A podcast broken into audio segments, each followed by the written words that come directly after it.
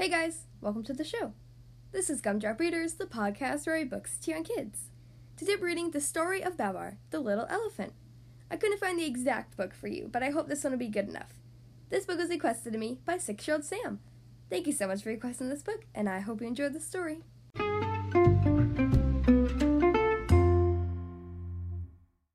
Okay, here we are on page one.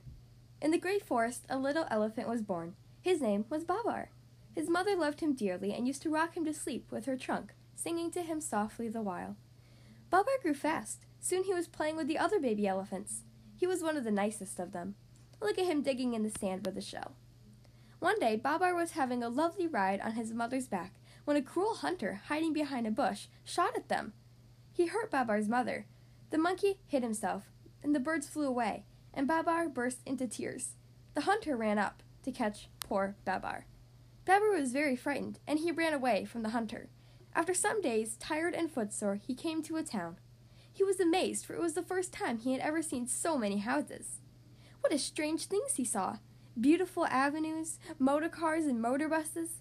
But what interested Babar most of all was two gentlemen he met in the street. He thought to himself, "What lovely clothes they have got! I wish I could have some too, but how can I get them?"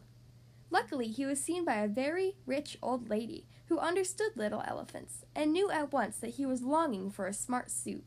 She loved making others happy, so she gave him her purse. "Thank you, madam," says Babar.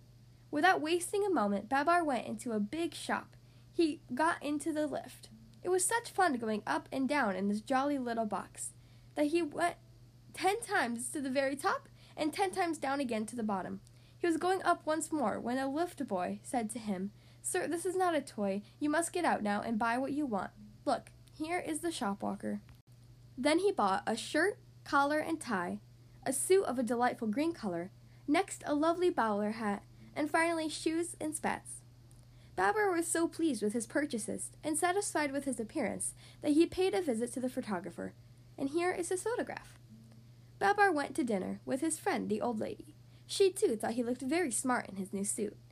After dinner, he was so tired that he went early to sleep. Babar made his home in the old lady's house. Every morning they did their exercises together, and then Babar had his bath. Every day he drove out in the car that the old lady had bought him. She gave him everything that he had wanted. A learned professor gave him lessons. Babar was attentive and always gave the right answer. He was the most promising pupil. In the evenings after dinner, he told the old lady's friends about the about his life in the great forest. And yet Babar was not altogether happy. He could no longer play about in the great forest with his little cousins and his friends the monkeys. He often gazed off in the window, dreaming of his childhood, and when he thought of his dear mother, he used to cry. Two years passed by. One day he was out for a walk when he met two little elephants with no clothes on. "Why, here are Arthur and Celeste, my two little cousins!" he cried in amazement to the old lady. Babar hugged Arthur and Celeste and took them to buy some lovely clothes. Next, he took them to a tea shop, where they had some delicious cakes. Meanwhile, in the great forest, all the elephants were searching for Arthur and Celeste, and their mothers grew more and more anxious. Luckily, an old bird flying over town had spied them and hurried back to tell the other elephants. The mothers went to the town to fetch Arthur and Celeste. They were very glad when they found them, but they scolded them all the same for having run away. Babar made up his mind to return to the great forest with Arthur and Celeste and their mothers. The old lady helped him to pack. When everything was ready for the journey, Babar kissed his old friend goodbye. If he had not been so sorry to leave her, he would have been delighted to go home. He promised to come back to her and never forget her. And off they went.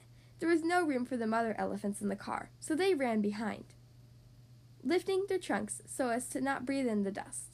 The old lady was left alone, sadly thinking, "When shall I see my little Babar again?"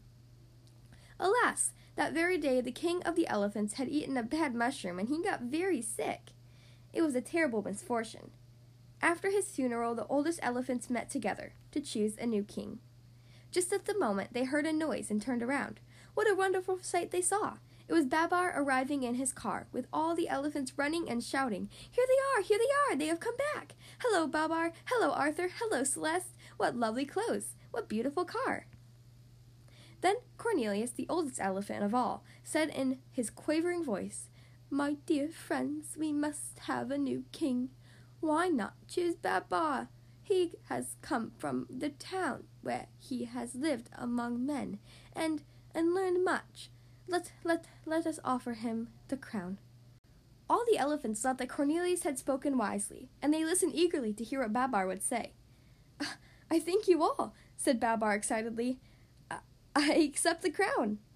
"Long live King Babar," the elephants shouted with one voice, and that was how Babar became king.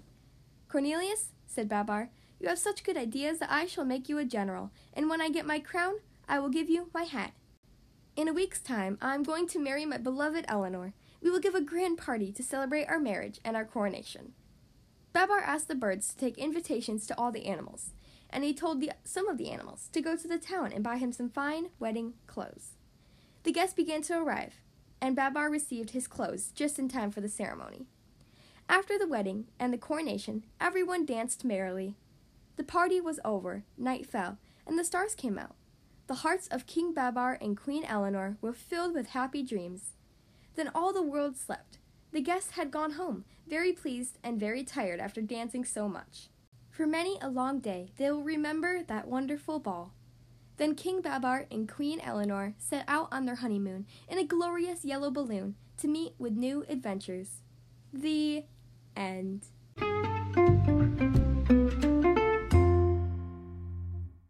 Well, that was the story of Babar the Little Elephant. I hope you guys enjoyed that story. Again, thank you so much to six-year-old Sam for requesting this book.